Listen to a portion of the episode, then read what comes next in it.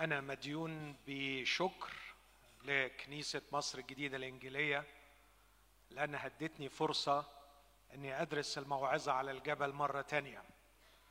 والحقيقة في كل مرة أقترب للموعظة على الجبل أكتشف شيء جديد على الرغم من كثرة المرات التي قرأتها ودرستها لكن في كل مرة أتعلم وأفرح وأشبع بشيء مختلف. وأعتقد إنه المرة دي كان أكتر شيء بيلمع قدامي هو انبهاري بالملك وبعبقرية يسوع الملك. وده شوق قلبي النهارده وبكرة أحاول آه، أكيد بمعونة الروح القدس أرجو أن روح الله يفعل هذا.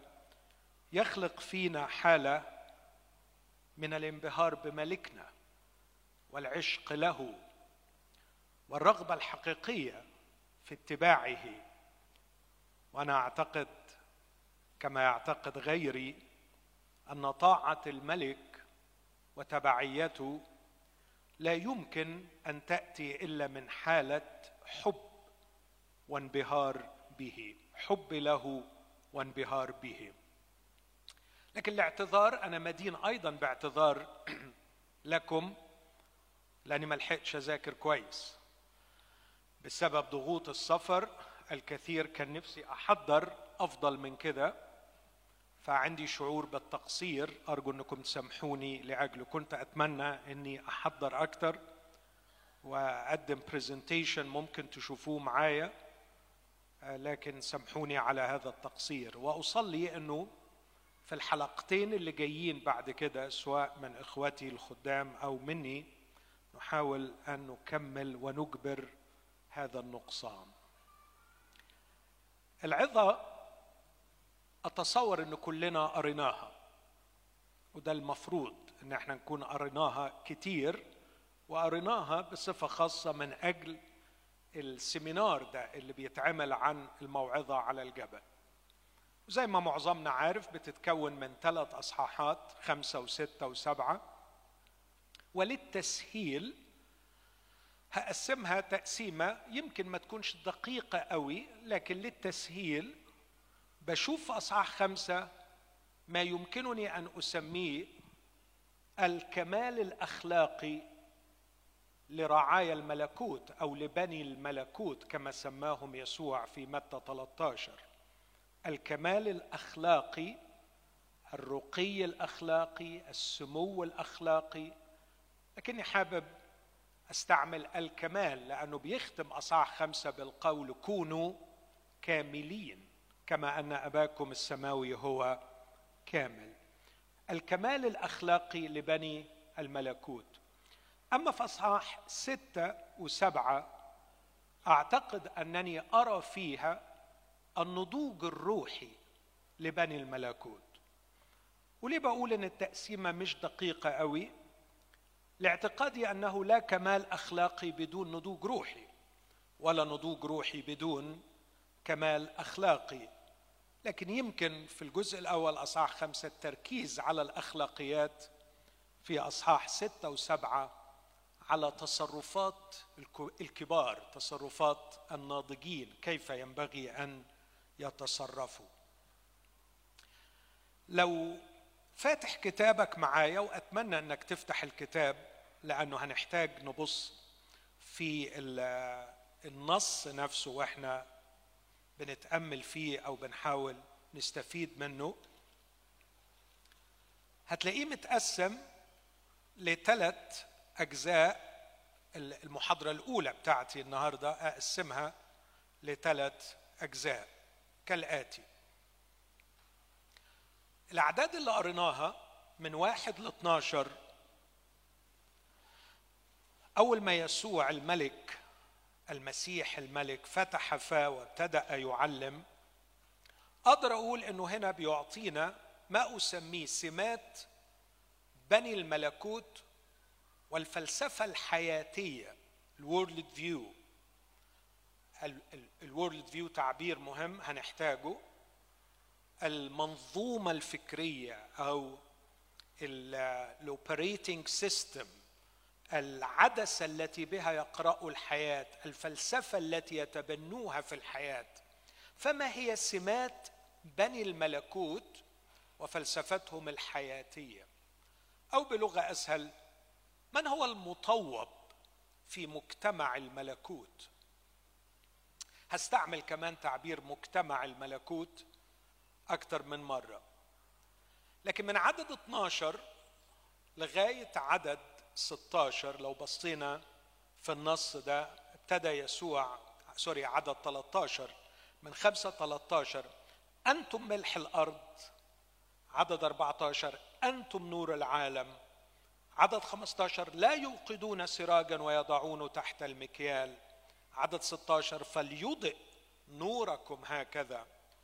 من خمسة واحد ل 12 سمتهم لكن من 13 ل 16 إرساليتهم في العالم. إرساليتهم في العالم. ما هو دور بني الملكوت في عالم ساقط في عالم موضوع في الشرير؟ إيه اللي مطلوب مننا نعمله؟ لكن من عدد 17 لعدد 20 آه علاقة بني الملكوت بالعهد القديم. وفي هذه العلاقة يعظم المسيح الناموس والأنبياء لكنه أيضا يهدم التدين الشكلي والطاعة الشكلية لوصايا الله.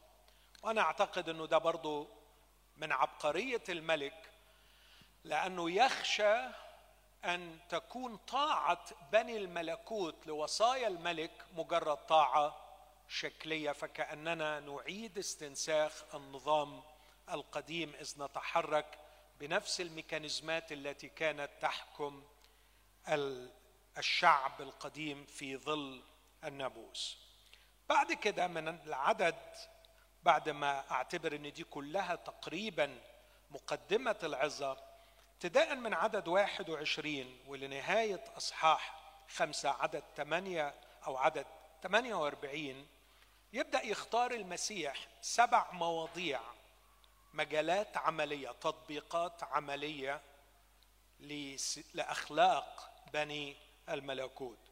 الناس اللي طوبوا في الأعداد من واحد ل 12 وامتدحوا بسبب التوجهات التي في قلوبهم بسبب الورلد فيو اللي بيتبنوه بسبب الأخلاقيات الراقية اللي بيعيشوا بيها. الناس دول لما هيتحطوا في المحكات العملية في قضايا الغضب والشهوة والحلف والطلاق والعلاقات هيتصرفوا إزاي الناس دول؟ ففي الجزء الأول يضع السمات العامة لبني الملكوت من حيث توجهاتهم ثم يمتحن بتحديات مختلفة ويرينا تطبيقات عملية. كيف ينبغي أن يتصرف بني الملكوت؟ وأعتقد أنه هو بيضمن أنهم هيتصرفوا هكذا وهيقدروا يطيعوا المستوى الراقي جدا ده اللي حطه في القضايا السبعة اللي هأشير إليها في المحاضرة الثانية لأنه إذا تم تبني هذه التوجهات اللي شرحها من واحد ل 12 سيسهل عليهم النجاح في هذه التحديات السبعة التي سيمتحنوا بها شئنا أم أبينا. فنحن في هذا العالم الساقط شئنا أم أبينا ستتحدانا تصرفات العالم وستتحدانا الشهوة التي فينا وسيتحدانا إبليس لكن المسيح يضمن النجاح. إذا آه، تم فعلا تكوين هذه الأخلاقيات التي علم بها المسيح في الأعداد من واحد ل 12 خلوني أبدأ بالقول اني أرى عبقرية الملك الرب يسوع وهو بيحط التطويبات التسعة دول. التطويبات التسعة دول نقدر نقسمهم لسبعة واثنين سبعة كيف يعيش بني الملكوت داخل الملكوت؟ ما هي توجهاتهم؟ ما هي سماتهم الأخلاقية؟ الاثنين الأخرانيين فيهم اضطهاد لأنه الناس دول بيعيشوا المملكة وأخلاق المملكة في عالم شرير في عالم ساقط عالم رئيسه إبليس. فالناس مش هتفرش لهم الطريق بالورود لكن هذه الجماعة مجتمع الملكوت سيكون مضطهد والعالم سيعاديه لكن المسيح يطوبهم إذا حدث هذا الاضطهاد. فالسبعة الاولين بيشكلوا شخصية مجتمع الملكوت الاثنين الأخرانيين رد فعل العالم لمجتمع الملكوت. لما تأمل في التسع تطويبات دول الحقيقة فعلا أخشع وأفرح جدا بسيدي الملك الملك يسوع. أكثر شيء بيبهرني فيه إنه لم يتصرف اطلاقا كملك من ملوك الأرض. يتبع الأسلوب الذي يتبعه ملوك الأرض. ولم يسلك كنبي أو جورو قائد ديني جاي يؤسس دين فيدي نصايح أخلاقية. إيه الفرق بينه وبين الملوك والأنبياء؟ الأنبياء أقصد مش الأنبياء الحقيقيين لكن الأنبياء اللي بيأسسوا أديان. لم يتصرف كملك لأنه أي ملك بيبدأ بيبدأ بوضع قوانين. دستور. وهذا مقبول ومفهوم إلى حد ما. لكن المسيح يهتم بالإنسان. ويبدأ عمله مش بالقانون الذي سيحكم الإنسان. وكأنه يفترض أن الإنسان كل ما ينقصه هو قانون وأن الإنسان في حالة جيدة جدا وأنه سيستطيع تطبيق القانون.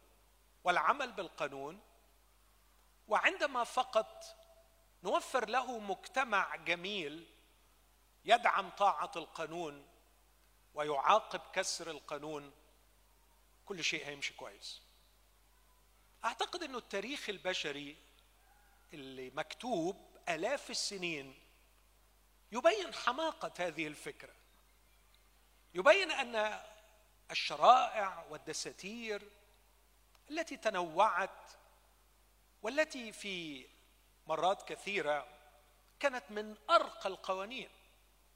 القانون المصري القديم مكتوب من أكثر من أربعة آلاف سنة ويمكن أكثر عندما يقف المصري القديم أمام ماعة آلهة العدالة بيذكر 42 خلق سلبي ممنوع عليه أن يعملهم. و42 خلق إيجابي مطلوب منه أنه هو يعملهم والمفروض أنه يقف قدام الآلهة ويشهد أني ما عملتش ال 42 دول وإني عملت ال 42 دول. هذا ما وصل إليه خيال الإنسان والحقيقة لما تقرأ ال 42 حاجة السلبية وتقرأ ال 42 حاجة الإيجابية فعلا فعلا فعلا دي تبقى سما على الأرض. إذا وصل الإنسان إلى هذا المستوى.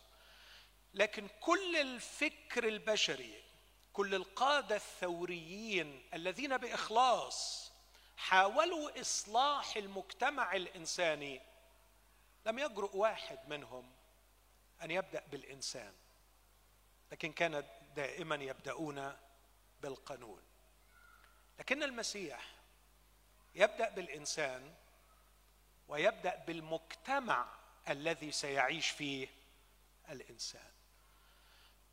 وهاجي بعد شوية لسؤال مهم بيطرحه علم الاجتماع. هل المجتمع هو الذي يوجد الإنسان يخلق الإنسان اما أن الإنسان هو الذي يخلق المجتمع؟ وهنشوف العلاقة الديالكتيك بين الاثنين وهنشوف فعلا إنه الإنسان هو المنتج الرئيسي للمجتمع. بدون إنسان ما كانش يبقى فيه مجتمع. لكن إحنا ما نقدرش نخالف الواقع وننكر أن الإنسان أيضا هو نتاج المجتمع يحمل ملامحه بقوة. وهنا تظهر العبقرية عبقرية ملكنا يسوع أنه لم يبدأ بشريعة لكنه بدأ بخلق إنسان الملكوت بمعجزة ثم تكوين مجتمع الملكوت بجهاد إنسان الملكوت. يهتم بالإنسان يبدأ بالإنسان وبالمجتمع. إنسان الملكوت ومجتمع الملكوت. لماذا؟ لماذا يختلف المسيح عن الملوك المخلصين الذين أرادوا إصلاح حال البشر على مر التاريخ؟ أعتقد لأنه بيعالج صح. لأنه بيبدأ من حيث ينبغي أن يبدأ. المقولة الفلسفية القديمة إذا بدأت صح فقد قطعت نصف الطريق. إذا لم إذا لم تبدأ بشكل صحيح حتما ستضل الطريق. ما هي البداية الصحيحة؟ لماذا بدأ المسيح بإنسان الملكوت ومجتمع الملكوت؟ لأنه المأساة دخلت إلى العالم بحرمان الإنسان من ملك السماء. يوم قرر الاستقلال عن الله انتهت فكرة ملكوت الله. ظل الله وحتما ينبغي أن يظل صاحب سلطان على الأرض. لكن لم يتكون المشروع الإلهي أن يتكون مجتمع على الأرض يكون الله هو الملك فيه. وعندما خلص الرب شعب إسرائيل أراد أن يتمم هذا المشروع على نطاق صغير وكان الرب هو الملك.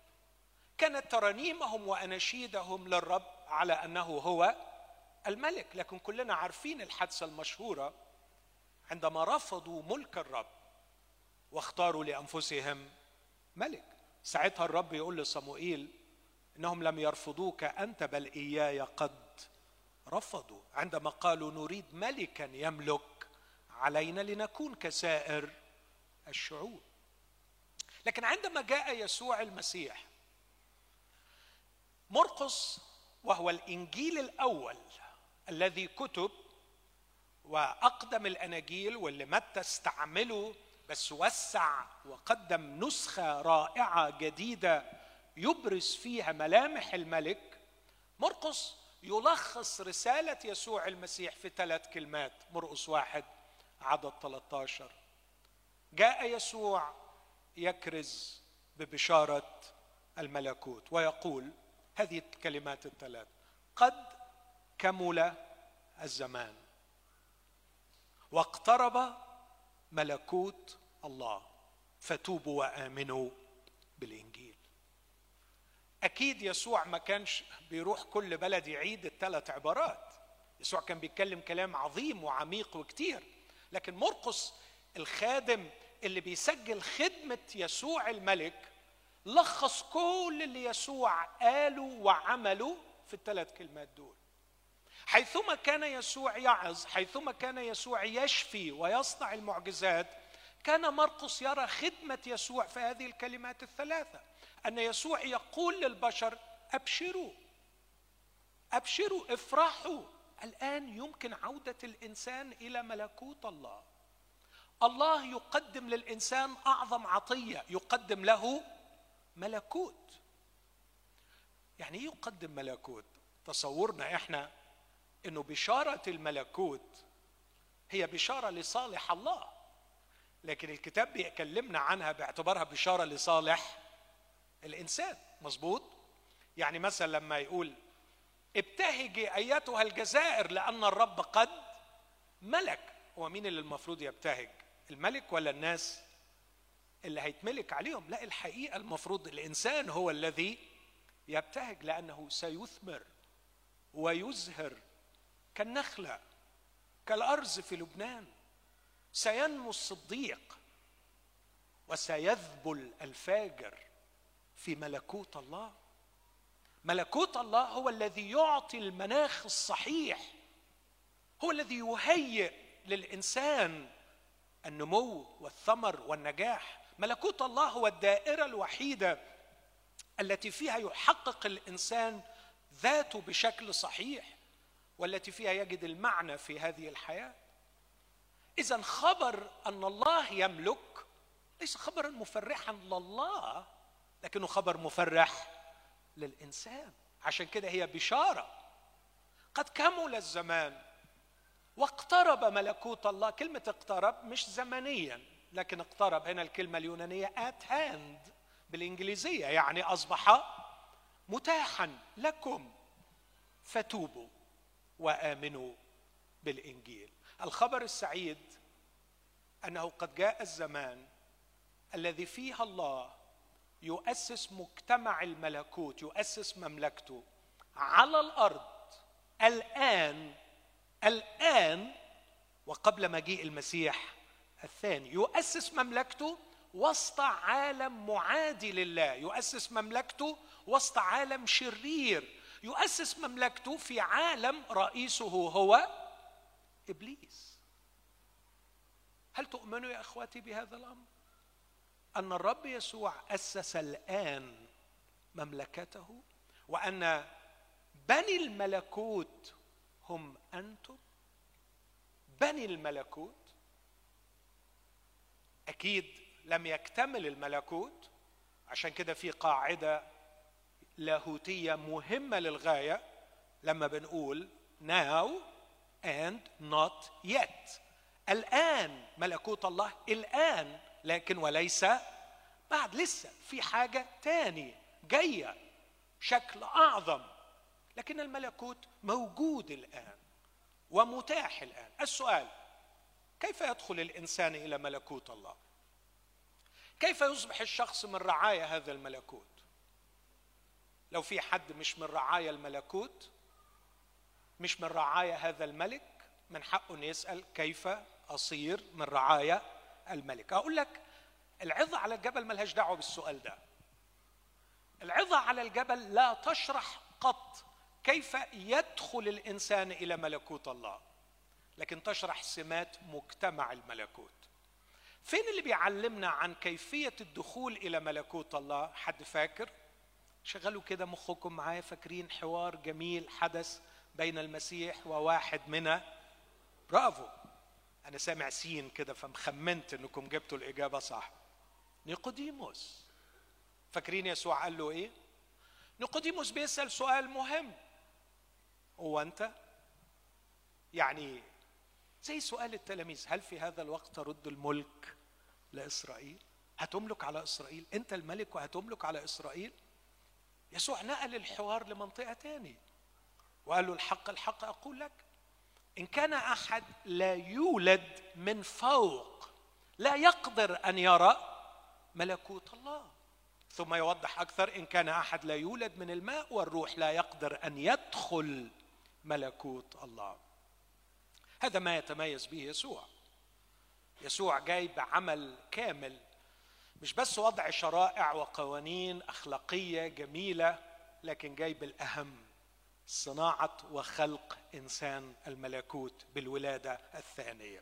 في هذا يختلف يسوع جذريا يختلف اختلافا كليا عن أي شخص آخر أراد مشروعا اصلاحيا للإنسان.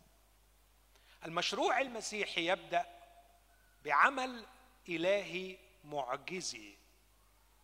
يولد به الإنسان ولادة ثانية. وبهذا العمل المعجزي يدخل الإنسان إلى ملكوت الله. أنا بصلي من قلبي إن كل شخص موجود يسمعني الآن قبل ما نسترسل إن يكون اختبر المعجزة دي. ما تسألنيش بتتم إزاي لأنه لما سألوا إزاي المسيح قال له ما أعرفش أشرح لك مش هتفهم.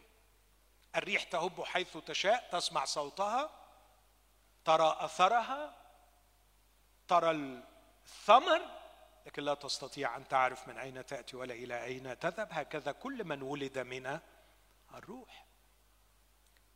بس كل شخص اختبر المعجزة دي عارف إنه اختبرها.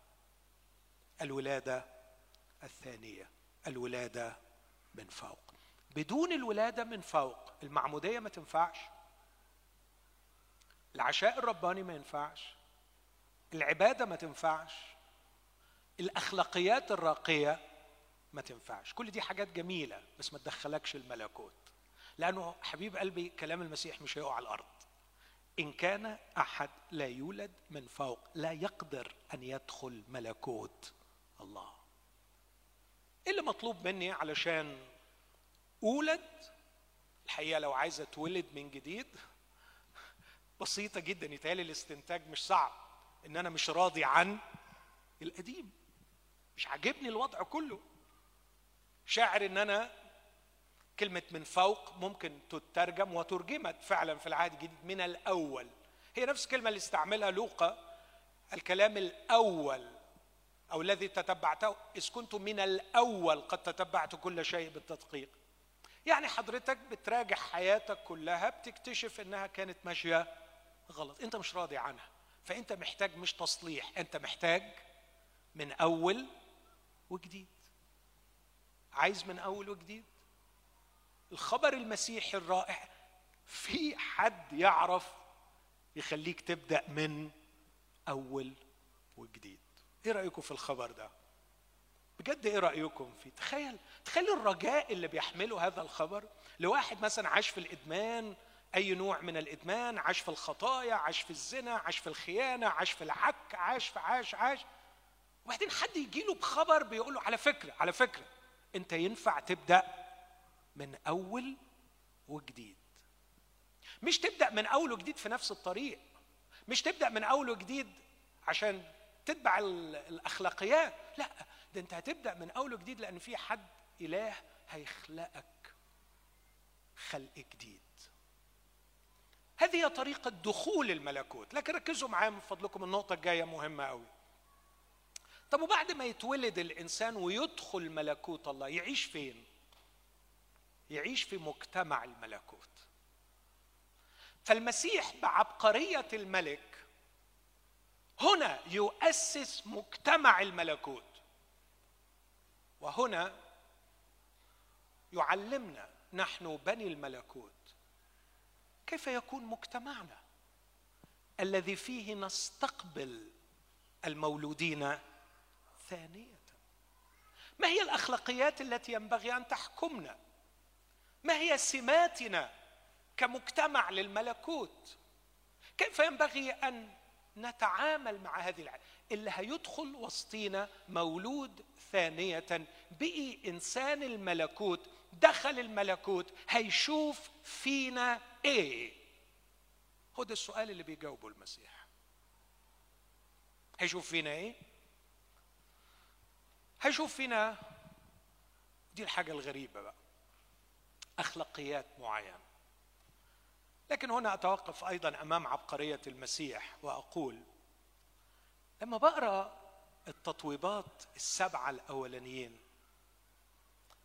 أنا مش قادر أمنع نفسي من تحليل اللي يقودني للإعجاب والانبهار بسيدي الملك. عبقري فعلا. مش بيقول ينبغي على أولاد الملكوت أن يضحوا بعضهم من أجل بعض وأن يحبوا بعضهم بعض وأن يضحوا بعضهم من أجل بعض. وأن لا يزنوا وأن لا يسرقوا لا. لكن بعبقرية غريبة يقدم توجهات وليس توصيات. أزعم يا أحبائي بقوة أن هذه الصمات السبعة التي التطويبات السبعة الأولى التي نطق بها المسيح المسيح لا يصف سلوكيات لكنه يصف توجهات. ما الفرق بين السلوك والتوجه؟ السلوك هو الناتج النهائي للتوجه. التوجه هو الاتيتيود. وده يخلينا نسأل وما هو التوجه؟ التوجه هو امتزاج داخلي عميق في الداخل بين الفكر والمشاعر. يدفع الإنسان دائما للاتجاه في اتجاه معين للمضي في اتجاه معين. عارف لو أنت واخد خبطة في الشاسيه كل ما تروح تحاول تعدل الدركسيون العربية بتعمل إيه؟ بتحدف لأن التوجه بتاعها بإيه؟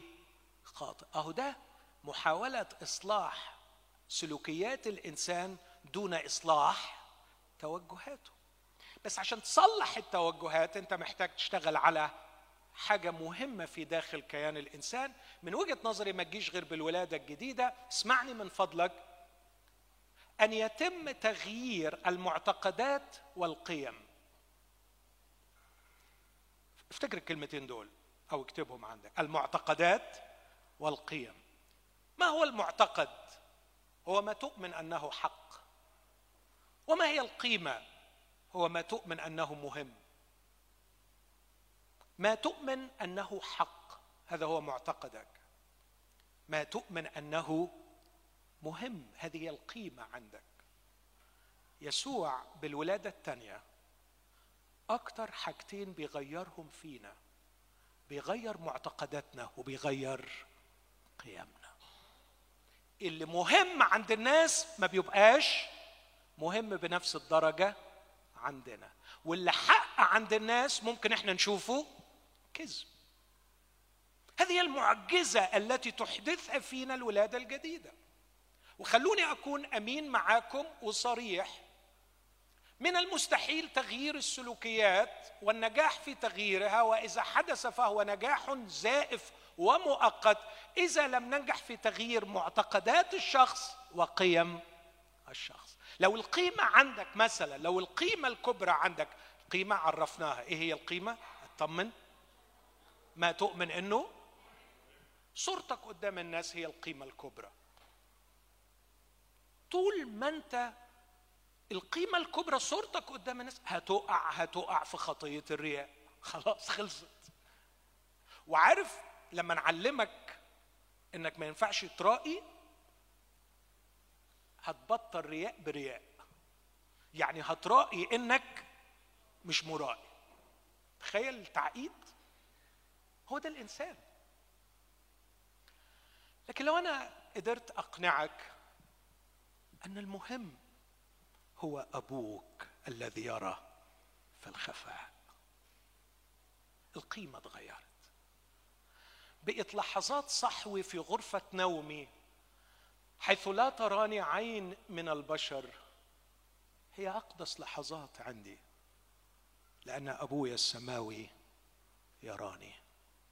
لأن المسيح علمني قائلا أبوك الذي يرى في الخفاء. إذا لم تتغير القيمة لا يمكن أن يتغير السلوك. وإذا لم يتغير المعتقد ما هو حق؟ إحنا تلقائيا مصممين أن نسلك طبقا لما هو حق.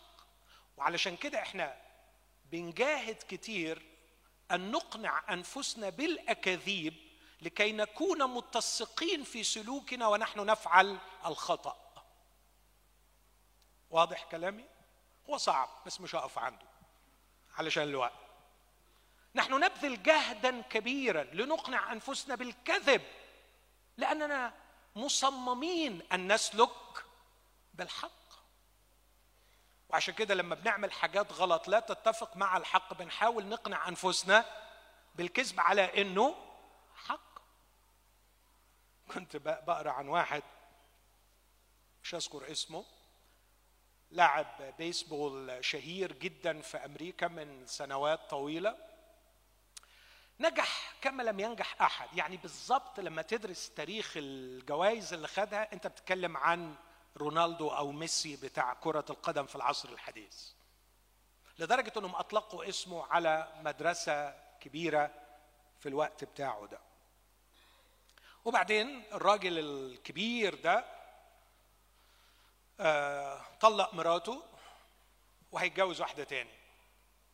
بس لما جه يتجوز التانية في يوم الفرح طلعت واحدة فجأة كده في الفرح وبوظت له الفرح وقالت أنا حامل من الراجل ده.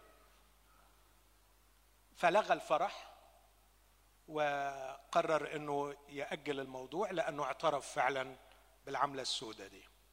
وقرر إنه يتجوز الثانية دي. فيوم ما جه يتجوزها راح طلع واحدة ثالثه دي حقيقة. وقالت إن أنا حامل منه. فراح مأجل الاثنين وراح المحكمة. معرفش اشتكوه بإيه. ففي المحكمة قال الكلمة الغريبة دي. قال إذا ثبت إن الأولاد اللي في البطون دول أولادي فأنا أخلاقي my moral standard يملي علي أن أعترف بهم. قالوا له what is your moral standard? قال لهم Christian moral standard I am Christian. أنا مسيحي. فطبعا السؤال اللي طلع من القاضي طب وإذا كنت مسيحي أنت ليه عملت ده كله؟ قال أنا أؤمن أن الله له قصد في كل شيء.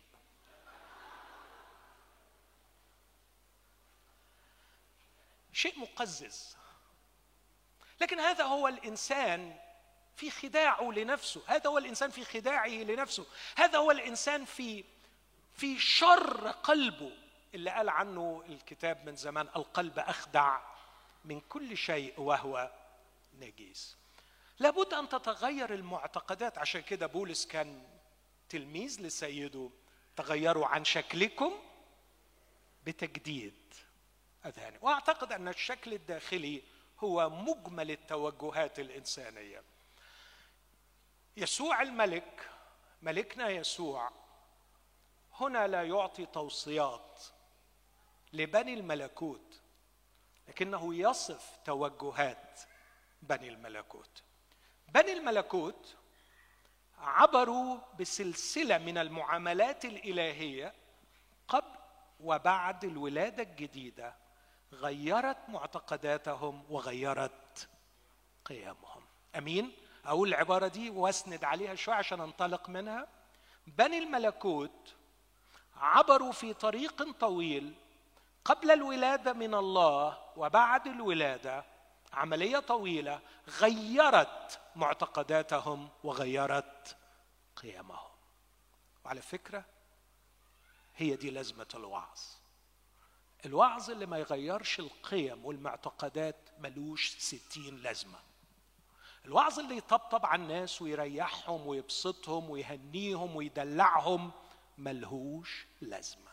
الوعظ اللي يقود للولادة الجديدة واللي يخلي المولودين ثانية يكبروا في حياتهم الروحية هو الوعظ الذي يغير القيم ويغير المعتقدات. إن الشخص السامع يبدأ يتغير في إدراكه لما هو حق وإدراكه لما هو مهم في الحياة. ما هي التوجهات التي يريد الملك أن يراها في بني الملكوت. آه هنا أقف وقفة صغيرة قوي كده بس تاني وقفة صغيرة غصبا عني معلش. علشان أنا مهموم شوية بالكنيسة كمجتمع بني الملكوت. اللي هيدخل وسطينا هيشوف إيه. لا ما تقلقش عليه بس خليه يجي وإحنا هنوري له كل حاجة حلوة إن شاء الله. هي مش بالبساطة دي. خلوني أقول لكم هو مش هيشوف حضراتكم هتعملوه. يعني اللي هيدخل كنيسه اللي هيدخل كنيسة مصر الجديده إنجيلية على فكرة مؤمن أو خاطئ هيبقى منتج كنيسة مصر الجديدة الإنجيلية. بيتر بيرجر واحد من أعظم علماء ال sociologist في العصر الحديث بيتكلم عن حاجة اسمها الخاصية الديالكتيكية للظاهرة المجتمعية. يقصد إيه؟ يقصد إنه السؤال شيء هو الإنسان اللي بيوجد المجتمع ولا المجتمع بيوجد الإنسان؟ وهو بيقول في ديالكتيك بينهم. الإنسان بيوجد المجتمع الإنسان بيخلق المجتمع والمجتمع بيخلق الإنسان. وعشان كده تلاقي فعلا منتج كنيسة مصر الجديدة غير منتج كنيسة آه، طوخ في المنيا ولا كفر لبس في المنيا غير منتج كنيسة الطوائف المختلفة منتج الكنيسة القبطية غير منتج الكنيسة المشيخية غير منتج كنيسة الإخوة. كل مجتمع بيستنسخ منه. حد مصدق الكلام ده ولا؟ في الأخلاق في التصرفات في اللغة في الشخصية في طريقة الكلام. أيوه لازم نصدق كده. وبيتر برجر شرح لنا ال mechanism اللي بيها بيحصل كده. لو لقيت وقت هشرح ال mechanism دي في الآخر لأنها مهمة. هو إزاي المجتمع بيخلق الشخص اللي يدخل جواه وهو ورزقه؟ لو دخل في مجتمع محترم هيطلع شخص محترم. لو دخل في مجتمع مريض هيطلع شخص مريض. وبقول مجتمع. يعني لو الوعظ على أعلى مستوى والمجتمع مريض هيطلع الشخص مريض. لأنه الشخص بينترنالايز بياخد ويتكون ويتشكل بتوجهات المجتمع المحيط به. عشان كده بقول إنه يا جماعة توجهاتكم كبني الملكوت في هذا المكان في غاية الأهمية لأنها أرجوك فكر إنك بتصنع ناس وأنت مش دريان. بتصنع ناس وأنت مش دريان. انت فاكر انك بتيجي الكنيسة بتقعد على البنك بتتصرف بطريقة معينة وبتروح؟ انت مش دريان انك شريك في صنع مناخ يخلق بشر على مثالك. ويا ويلك ويا ويلي لو كنا بنطلع ناس مريضة. يا ويلنا لو كنا بنطلع ناس مريضة. لو كان مجتمعنا بيطلع ناس مريضة. أعود بسرعة إلى الملك. ماذا تريد يا سيدي الملك؟ من بني الملكوت. يريد يقول أريد أن تكون هذه التوجهات السبعة فيهم. التوجه الأول والأهم والأساسي وهو فعلا الأهم طوبى للمساكين بالروح. وأسأل سؤال ليه قال طوبى؟ ما قالش ينبغي. برضه لأنه عبقري. وما اعتقدش إن المقصود بالطوبة هنا يعني يلي سعادة. لكن من هو المطوب في هذا المجتمع؟ من هو الممدوح في هذا المجتمع؟ أي واحد بيدخل ركزوا معايا في الفكرة اللي هقولها دي فكرة نفسية مجتمعية شوية. أي واحد بيدخل كنيسة مصر الجديدة الإنجيلية أول حاجة بيفكر فيها سب consciously بدون وعي. هو إيه الشيء الممدوح في هذا المجتمع؟ إيه إيه الحاجة اللي بيقدروها؟ يعني بلغة يسوع من هو؟ المطوب في هذا المجتمع. ويبدأ يلاحظ هو بيسأل نفسه فعلا السؤال ده ويبدأ يلاحظ subconsciously من دون وعي. وبعدين يعرف بعد فترة ومش سهل مش صعب عليه إنه يعرف بعد فترة يقدر يعرف ال norms يقدر يعرف الحاجات الأساسية اللي تخلي الشخص مقبول في كنيسة مصر الانجيليه اللي تخليه ممدوح ومقبول. وتلقائيا يبدأ ي internalize الحاجات دي يبدأ يبتلعها ويتبناها ويبدأ يعيد إنتاجها وأحيانا في البداية لو ضعيف شوية يزايد ويبالغ فيها لكي يضمن لنفسه أكبر قدر من القبول في هذا المجتمع. يسوع بعبقرية بيقول مش يا سعادة المساكين بالروح لكن بيقول اللي بتمناه في مجتمع مملكتي وسط أولادي وسط بني الملكوت إن اللي يدخل وسطيهم أول حاجة يلحظها فيهم إن كلهم مساكين بالروح. واو. أنت ملك عجيب. يس يدعى اسمه عجيبا. ما هي المسكنة بالروح؟ مسكين كلنا عارفينها والكلمة اليونانية تخص ويوصف بها الشحاذ اليوناني الغير قادر على الكسب. يعني مش بس عنده احتياج لكن كمان مش قادر. فمن هو المسكين؟ المسكين هنا يتميز أو المسكين ان جنرال عموما المسكين يتميز بشيئين إنه محتاج وإيه كمان؟ أسمع منكم؟ أسمع من اللي ورا عشان أطمن إن إحنا مع بعض. أنا طلبت فعلا طلبت بإلحاح إنه لا يتم الإعلان عشان يكون العدد قليل وعلشان الناس تقدر تتجاوب معايا فأرجوكم تتجاوبوا معايا عشان ترفعوا معنويات. من هو المسكين؟ هو المحتاج هو مش قادر. أوه محتاج ومش قادر؟ آه. هو ده المطوب يا يسوع؟ آه. بس لاحظ يسوع كمل وقال المسكين بإيه؟ بالروح. لا يتكلم عن المسكنة المادية لكن عن المسكنة الروحية.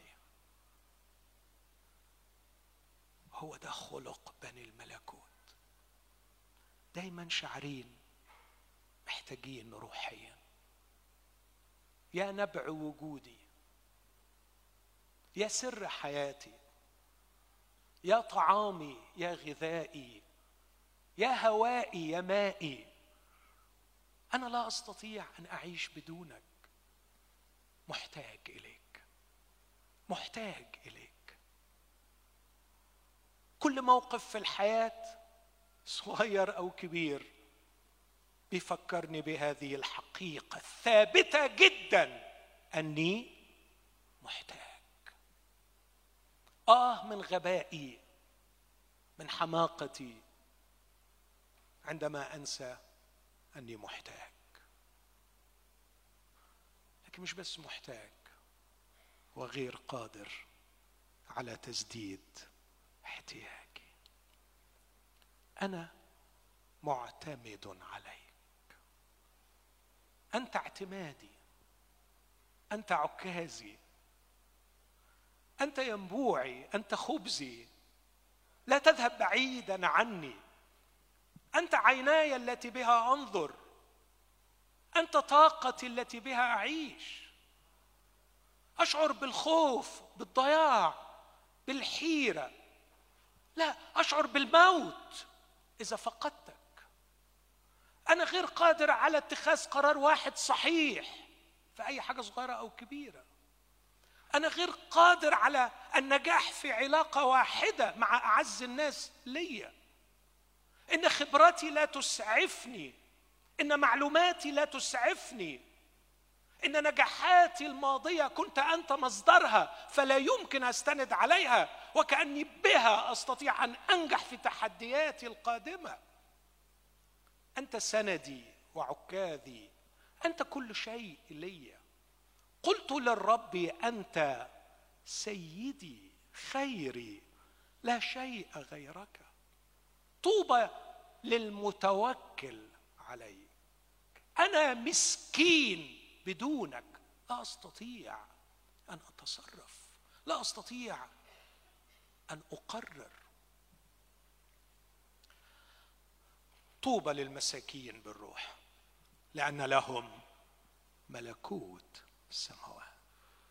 حلو قوي لهم لهم ملكوت السماوات بكل غناها بكل ثرائها وقوتها ومجدها تفتح خزائن ملكوت السماوات بكل روعة وغنى مالكها مين الملك في ملكوت السماوات؟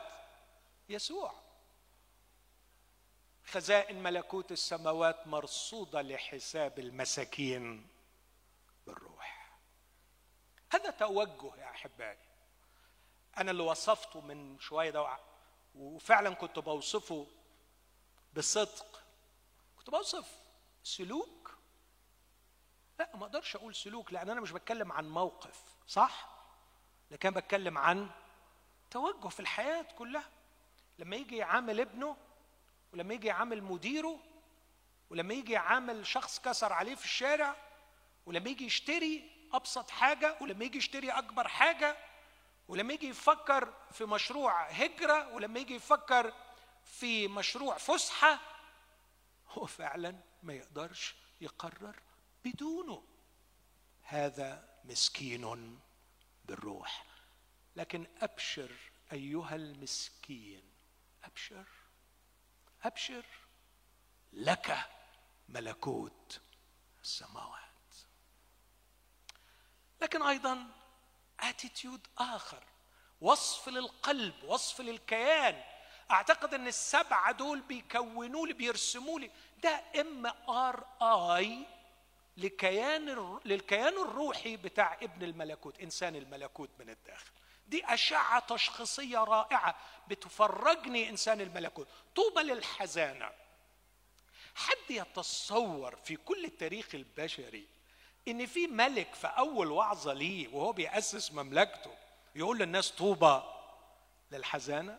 طوبى للحزانة؟ ممكن يقول بشر الحزانة مش كده؟ بشر الحزانة. طمن الحزانة. إنهم هيحصل لهم إيه؟ هيتعزوا لا ما بيقولش بشر الحزانة ولا طمن طوبى ما المقصود بطوبى للحزانه أكيد الرب يسوع ما يقصدش الحزانة لأنه ما خدش البنت اللي نفسه فيها. ولا ما ما قدرش يشتري أو أو تخم في حاجة راح اشتراها أو ضحك عليها مش مش هو ده اللي يقصده خالص. لكن تخيل واحد من أبناء الملكوت يعيش في عالم ساقط. معادي لإله وملكه. ماذا سيرى كل يوم في هذا العالم؟ فاكرين لما يسوع شاف الراجل الأبرص؟ الكلمة العربي تحنن يسوع. الكلمة اليوناني غضب يسوع. فاكرين لما يسوع راح عند قبر العازر؟ انزعج واضطرب بالروح. يسوع حيثما كان يسير ويرى ماذا فعلت الخطية في الناس ويرى ظلم الناس ويرى شر الناس. لما بقعد أشوف حال الناس والبؤس اللي في الناس في كل المستويات لو عندي ذرة دم لازم من هم الحزانة؟ اسمعني. هم الذين في شركه مع الله. ولأنهم في شركه مع الله تنتقل إليهم مشاعر الله. إخوتي إننا نعبد الها متألم ونعمل مع إله يتوجع. وعلشان كده الأتيتيود العام الأتيتيود العام بتاع بني الملكوت انهم زي ملكهم كان في الأرض رجل اوجاع ومختبر الحزن. بس في خبر حلو للجماعة دول. هيتعزوا. هيتعزوا إزاي؟ أرجوكم اهربوا معي من سخافة السطحية المسيحية السائدة في أيامنا. هتعزوا لأن ربنا هيبعت له فلوس وصحة. لا يا احبائي هيتعزوا لأنهم أول ناس هيشتركوا مع ربنا في الحصاد. وهم بيشوفوا عمل الله في هذه الأرض. هيشوفوا نفوس بتخلص. هيشوفوا نفوس بتتحرر من الكذب. هيشوفوا الأقنعة بتقع. هيشوفوا القيود بتتكسر. دول اللي بيحزنوا مع ربنا على حال الناس لأنهم شركاء مع الله في عمله في الخليقة المتألمة. دول أول ناس. اسمع كده تيموثاوس الثانية بولس بينصح تيموثاوس اللي كان يميل نفسيا إلى الحزن والألم يقول له لأن الحراث يجب أن يتعب لكي يشترك هو اولا في الأثمار. اللي بيحرث على فكرة بيحرث بالدموع. بس دول أغنى ناس. بيتعزوا. لو حد سألني إيه أخبارك؟ ويكون قريب مني بقول له تقصد إيه بالظبط؟ عايز إيه بالظبط؟ اني أخبار يعني؟ فاحيانا يستسهل يقول يعني مزاجك يعني حالتك النفسية أخبارك إيه؟ فعلا ما بعرفش أجاوب لكن بقول له حزين وفرحان حزين وفرحان منين ما هتحط إيدك في الشغل مع ربنا لازم تحزن. بس كمان ومنين ما هتحط إيدك في الشغل مع ربنا لازم هتتعزى ده سلوك. لا ما أقدرش أقول سلوك. لكن توجه. توجه قلب اني شريك مع الله في عمله فشريك في احزانه وشريك في تعزيته الله الذي يعزي المتضعين. أبو الرأفة وإله كل تعزية يعزينا وعندما أكون مسكينا بالروح غالبا مسكنتي بالروح هيأتني لإشباع احتياجاتي. فوجدت في الملك غذائي وشبعي. ولهذا أصبح لدي شيء أخرج به للعالم الحزين. أعطيهم وأدعوهم فأحزن لأحزانهم. لكنهم يأخذون من اختباري ما اختبرته. فيفرحوا فأتعزى. وهكذا تدور الحلقة. لكن هذا يصل بنا إلى التوجه الثالث يسوع يقول طوبى للودعاء لأنهم يرثون الأرض. من هم الودعاء؟ الودعاء مش سهل ترجمة الكلمة قاموسيا من القاموس لكن اللي نقدر نفهمه من الكونوتيشن بتاعها من المعنى الشائع المجتمعي بتاعها بس مش المجتمع بتاعنا لأنه عندنا مفهوم إن الوديع هو الملطشة. لكن الوديع في مفهوم الكتاب المقدس مش هو الشخص الملطشة لكنه ليس الشخص الذي يعيش لكي يؤكد ويثبت حقوقه الشخصيه ليس هو الشخص الذي يعيش وقضيته الكبرى هي نفسه حقي كرامتي وضعي فلوسي مكانتي خدمتي. أي كلام ينتهي بضمير يا الملكيه هذا لا يعني إن إحنا نكون عبايط ما بنفكرش في يعني احتياجاتنا وحقوقنا. بس مش هي قضيتي اللي اعيش من أجلها. أنا عندي قضية أكبر. عندي قضية أعظم. أنا ابن من أبناء الملكوت وبني الملكوت هم زرع الله في هذا العالم. في متى 13 يسوع يقول إن البذار اللي بيرميها الزارع هي كلمة الله. في مثل الذوان والحنطة يقول إن البذار هم بني الملكوت. فبني الملكوت لهم فاعلية زي كلمة الله في حياة الناس. فأنا مش بهزر مش بلعب عندي قضية كبيرة. اسمحوا لي أحكي شيء شخصي يمكن يوضح الفكرة دي. أذكر في مرة إني ظلمت ظلما شديدا جدا من مسيحيين يعني. فشعرت بالغبن شعرت إنه ده تو ماتش أنا بتظلم يعني كتير في حاجات كتير وبفوت بس حسيت إن دي كانت زيادة قوي. فقلت لا أنا لازم أرد. فقعدت على الكمبيوتر وقعدت أكتب رد ما يخرش مية يعني. بعدين بصيت في الساعة لقيت عدى ساعتين وأنا عمال أكتب. وبصراحة لما راجعت اللي كتبته أعجبت بيه. زي بالظبط لما الواحد يكتب مقالة كويسة وبعدين يتبسط بيها. وبعد ما أعجبت بيها وشفت قوة الحجة اللي فيها وتفنيد الظلم اللي أنا تعرضت له والافتراء اللي الناس عملوه أقول الصدق. شعرت وكأن يد تربط على كتفي وصوت يهمس في داخلي. لو كنت قضيت الساعتين دول تكتب مقالة لإنقاذ الشباب أو لتغذية أولاد الله المتألمين كان هيبقى إيه المردود بتاعها؟ ولما كتبت الرد ده إيه المردود بتاعه؟ ما تنتش. عملت ديليت وقلت له متأسف يا رب. لست هنا. وقضيتي هي إثبات حقي. الرب يحامي عني. أنا أجري في قضيته وهو يتولى قضيتي. وإذا إذا دافعت عن نفسي في موقف ما لن أفعلها إلا إذا كانت جزءا من قضيته. إنه أتيقن إنها جزء مطلوب في القضية الكبرى فلسنا هنا من أجل قصصنا الصغرى. لسنا هنا من أجل قضايانا الصغرى. لست هنا عائشا عشان أعمل في النهاية نفسي لكن أنا هنا شريك في بناء ملكوت الله. طوبى للودعاء. بس تعرف الخبر؟ هؤلاء الذين لم يدافعوا عن حقوقهم. بص الجمالي بص الملك وده كلام الملك وكلام الملوك ملوك الكلام من الآخر كده. لما الملك يقول تبقى إيه؟ خلصت قولوا خلصت.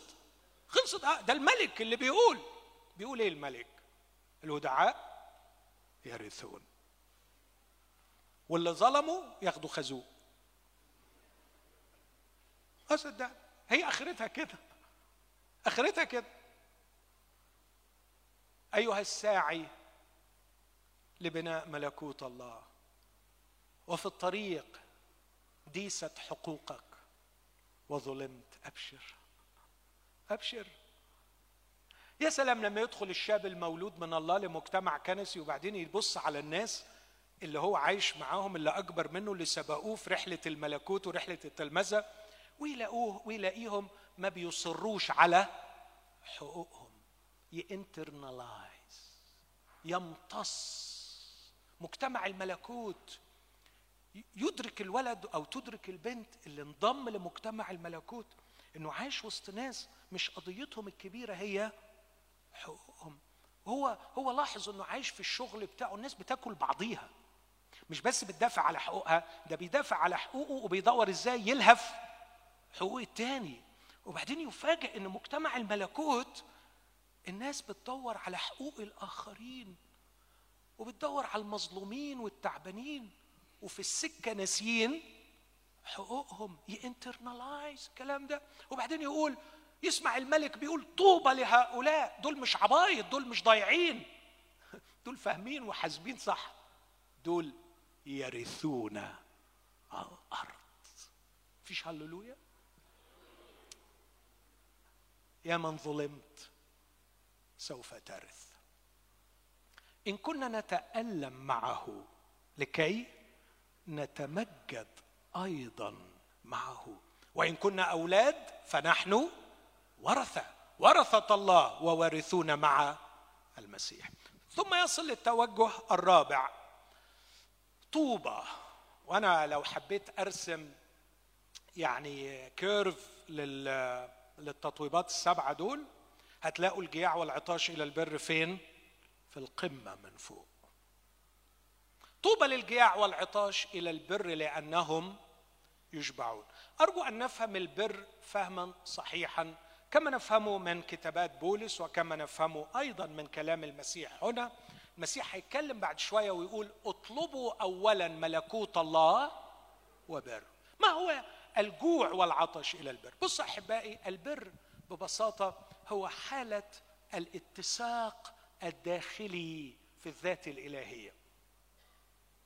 البر هو الاستقامة والتناغم.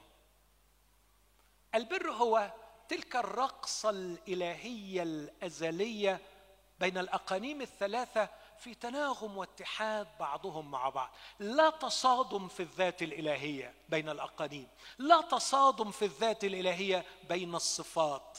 الله في حالة شلوم من الأزل وإلى الأبد. في هذا هو البر الإلهي. اسمعني بقى. بالسقوط خرج الإنسان عن هذه الحالة وأصبح في حالة عدم اتساق مع الله.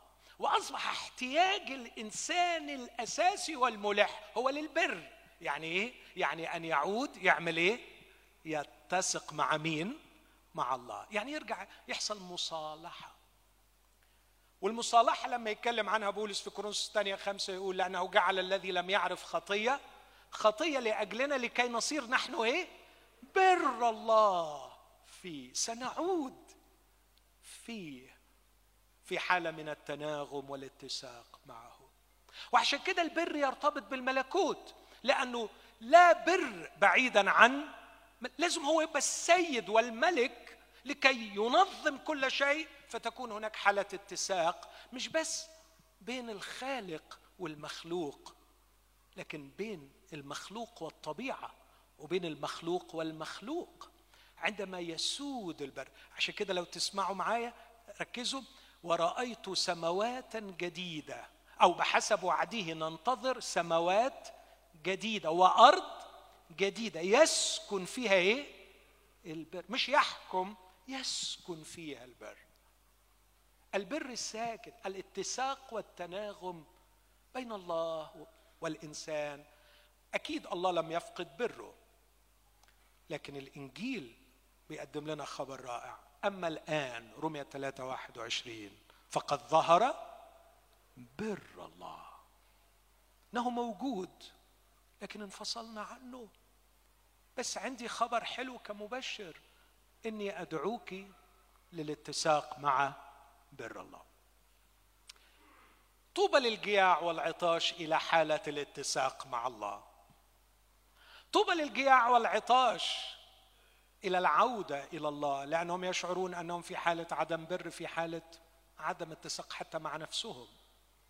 هو مش قادر يتسق مع نفسه ولا مع جسده ولا مع الناس. بس الخبر الرائع الجياع والعطاش إلى البر لأنهم يشبعون. الله يسرع لإشباع هذا النوع الراقي من الجوع والعطش. لو ما استشعرتش في نفسك ما استشعرتيش في نفسك في يوم من الأيام. وأرجو إنك تاخذ الكلام ده بمنتهى الجدية من فضلك ومن فضلك. شعرتش برغبة عميقة في داخلك إنك تتناغم مع الله؟ ربع العدوية زمان قالت له كلمة غريبة. بيقال إنها ربع العدوية وبيقال إن واحد شاعر عربي تاني كتبها لواحد شاعر ما أعرفش. مين اللي كتبها لمين بس المهم إن بيت الشعر ده حلو لو طبقناه على الله. قال له ليت الذي بيني وبينك عامر وبيني وبين كل الناس خراب. طبعا هي فيها غلطة. لو أنا بيني وبينه عمار أكيد هتعمر إن شاء الله مع الباقيين. واللي عايز يعاديني ده قضية تاني. وهو هيتكلم عن المضطهدين من أجل البر. لأنك إن تناغمت مع الله ممكن الناس تعاديك. لكن هذا أيضا توجه. أنا ليه مش هزني؟ عشان عيب. عشان دي قلة أدب. عشان ما يصحش. لا. أبقى غبي لو قلت كده. أنا مش هزني. لأنه هذا لا يجعلني في اتساق مع الله. وبصراحة يا جماعة غالي عليا. وأنا محتاج له وأنا بشتغل معاه وإحنا عايشين مع بعض. وما ينفعش يبقى بيني وبينه خراب. ما ينفعش نخسر بعض. ما ينفعش نرجع تاني لحالة الخصومة. فأنا مش عبيط ولا غبي. أروح أعمل حاجة تخرجني من حالة الاتساق مع الله. توجه. أعمق جدا من أن واحد يدي شوية سلوكيات. وإذا وصلنا للجوع والعطش إلى البر هذا سيجعلنا رحماء طوبى للرحماء لأنهم يرحمون. عندما ينطلقوا إلى العالم المتألم على فكرة ما فيش رحمة بدون احتياج صح؟ ما فيش رحمة بدون احتياج. لو ما فيش احتياج ما فيش داعي للرحمة. فالناس دول يشعرون باحتياجهم العميق لله جعانين وعطشانين للبر. فلما يطلعوا بره ويلاقوا الناس في حالة دمار بسبب انفصالهم عن الله بيعملوا فيهم إيه؟ بيرحموهم مش بيدينوهم. ويحاولوا يشبعوا لديهم هذا الاحتياج.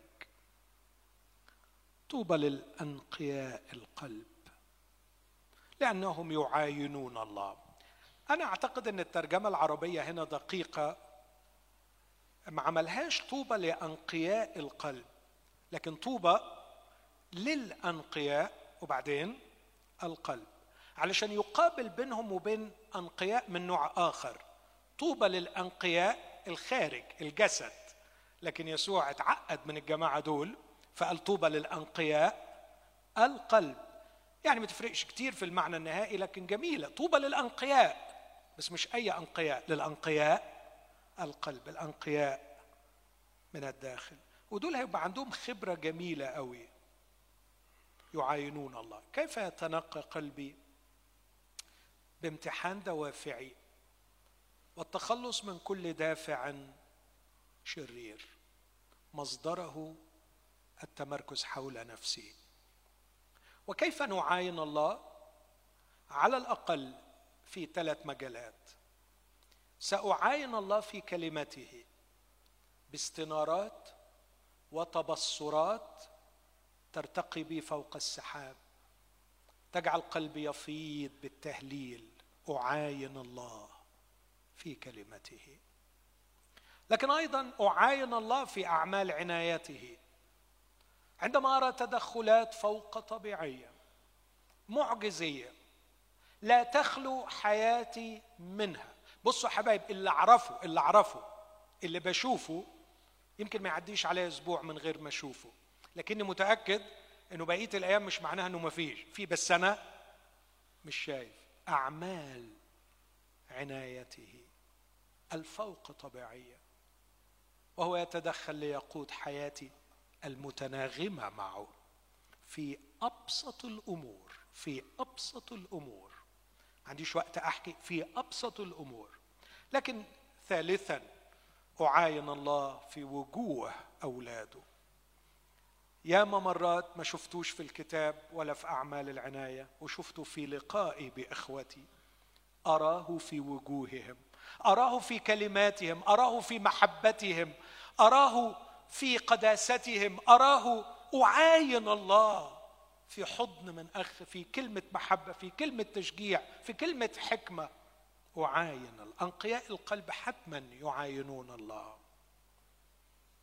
طوبى لصانعي السلام لأنهم أبناء الله يدعون. صانع السلام مش يعني اللي بيروح يصالح اتنين على بعض.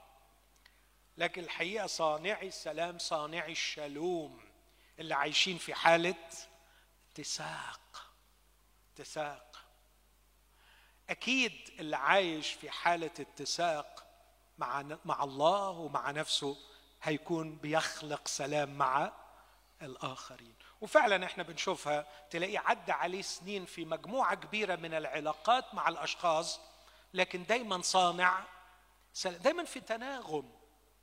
ما بيعملش آه، مشاحنات ومصادمات لأنه صانع سلام. إذا عشنا بهذه التوجهات السبعة اللي شايف إن في روابط كثيره بينها لكن أختم بأنه العيشه بهذا الوضع في عالم ساقط سيقابل من خارج مجتمع الملكوت بتعيير وطرد. طوبى لكم إذا عيروكم وطردوكم وقالوا عليكم كل كلمة شريرة من أجل كاذبين. افرحوا وتهللوا. عفوا قبلها طوبى للمطرودين من أجل البر. ولاحظ أنا قلت البر هو حالة اتساق مع الله. أول ما تتسق مع الله يعني بتنجذب إلى الله بيبقى في طرد من الناحية الثانية فكلمة طرد متناسبة مع البر. بتبقى مطرود من الآخرين لأنك بقيت مش قادر تنسجم معاهم في شرهم. وبالمناسبة بالمناسبة لو قادر تنسجم مع الله وتنسجم مع الشر في حاجة غلط كبيرة قوي ويا ريت تفوق بسرعة قبل فوات الأوان. طوبى للمطرودين من أجل البر لأن لهم ملكوت السماوات زي بالظبط المساكين. وطوبى لكم إذا عيروكم وطردوكم وقالوا عليكم كل كلمة شريرة. من أجلي. هنا مش من أجل البر لكن من أجل يسوع بالذات. ودي ده مستوى أرقى إنه في حب خاص ليسوع وعمل خاص مع يسوع يسبب للشخص ألم وتعب. هنا برضو المكافأة أكثر افرحوا وتهللوا لأن أجركم عظيم فين؟ في السماوات. فإنهم هكذا طردوا الأنبياء الذين قبلكم. إخوتي الأحباء هذه التوجهات هي التي ترسم ملامح مجتمع الملكوت. أول ما يدخل واحد من بني الملكوت اتولد من الله ويجي لنا الكنيسة المفروض إنه يشوف مجتمع الملكوت. وايه المفروض يشوفه في مجتمع الملكوت؟ الحاجات اللي حكيناها دي. إنه هذا هو الممدوح هذا هو المطوب بيننا هذا هو المقدر والذي له القيمة بيننا. مش الألمظات؟ مش الثروات؟ مش المواهب؟ مش المواهب؟ مش النشاطات المقدر بيننا؟ المحمود بيننا كمجتمع؟ هو هذه التوجهات. فالشخص يتفرج. اسمعوا اللي بيقوله بيتر برجر الإنسان هو الكائن الوحيد الذي في حالة سكب دائم شاء أم أبى. يسكب نفسه دائما في المجتمع الذي يعيش فيه بنشاطات عقلية ونشاطات مادية. غصبا عنك بتسكب نفسك في هذا المجتمع. ويا خوفي لو كانت نفسك ملوثة. أنت بتسكب حاجات ملوثة. طب لما تبقى الحاجات بالملوثة مش هسكب لا هتسكب. لأن الإنسان بالتجربة العلمية العملية في حالة يعني مش هتضحك؟ يعني مش هتبص؟ يعني مش هتتكلم؟ طب ما جاي تعمل إيه؟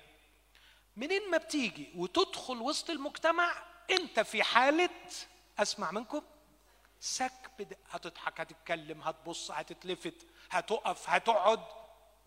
تسكب نفسك. وبعدين يقول إن هذا السكب المستمر به يتكون الشخص نفسه به يكتمل الشخص نفسه. لكن المشكلة إن الآخرين بيلاحظوه. وعندما يسكب أفراد المجتمع نفوسهم بتحصل حاجة اسمها objectification إنه الحاجات اللي سكبوها تتحول إلى واقع إلى رياليتي أول ما يدخل واحد ليها يمتصها وتلقائيا يبقى زيها. شفتوا خطورة اللي إحنا بنعمله؟ شفتوا خطورة حركاتنا وكلماتنا وسكناتنا؟ يمكن ناس كتيرة اتعثرت مننا وبطلت تدخل كنايس وإحنا مش دريانين. يمكن ناس مش طايقة تيجي الكنيسة بسببنا وإحنا مش دريانين. يمكن في ناس كرهت ربنا بسببنا وإحنا مش وبعدين تقول وأنا عملت له إيه؟ لا انت ما عملتش حاجة. انت فعلا ما أذيتوش بحاجة. انت بس يا حبيبي سكبت نفسك. بتطلع منك نفسك. عشان كده لازم اللي جوانا يبقى نظيف لازم اللي جوانا يبقى على هذا القياس. لازم نتغير في معتقداتنا وفي قيمنا علشان اللي جوانا يبقى أنقى ما يكون. توجهاتنا تبقى صحيحة. فنسكب في مجتمع الملكوت لنكون مجتمع نافع لنمو بني الملكوت. ونافع لجذب الذين هم ليسوا من أمين. خلونا نقف كلنا ونختم بالصلاة مع بعض. ناخد دقيقة في صلاة شخصية. ما أعرفش الرب كلمك في إيه وبعدين أطلب من الاسيس جان إنه يجي يصلي من أجلنا كلنا ونيجي متحمسين للاجتماع الثاني نستكمل معا بعض التطبيقات العملية لهذه الأخلاقيات. دقيقة واحدة كل واحد فينا يتحدث مع الرب.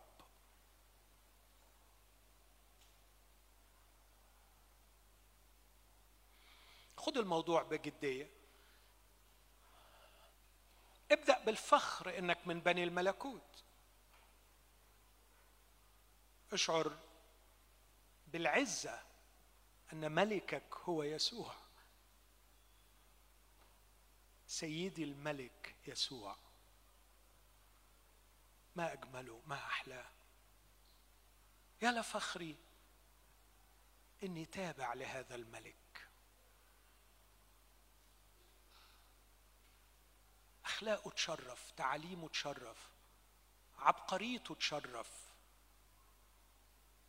نفخر بك أيها الملك. وما يصحش نزعله ما يصحش. لا نطيعه.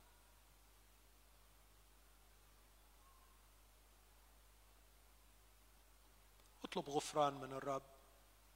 اطلبي نمو. اطلب تغيير. اطلب نقاوة قلب.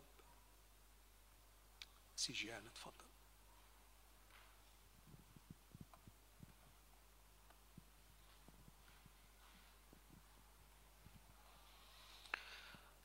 يا رب جايين طالبين خليقة جديدة يا رب في شخصك. أنت الوحيد القادر أن تولدنا ولادة جديدة. فيها يا رب نصاغ من جديد. فيها يا رب تغير نظرتنا للعالم ونظرتنا للحياة ونظرتنا لأنفسنا ونظرتنا لشخصك بالأكثر. يا رب بين إيديك يا رب كل ولادك وعبدك أيضا. يا رب أعين الكل إياك تترجى. يا رب في هذا الاجتماع والاجتماعات الجاية. جايين يا رب طالبين فعلا حضور الروح القدس يا رب في أعماقنا. إن الروح يفعل مع الكلمة يا رب في حياتنا شيء آخر جديد نخرج بيه للعالم. بركه يا رب لابنك دكتور ماهر. استخدمه دايما بوق من خلاله. قوده. تكلم يا رب من خلاله في كل حين. في اسم المسيح.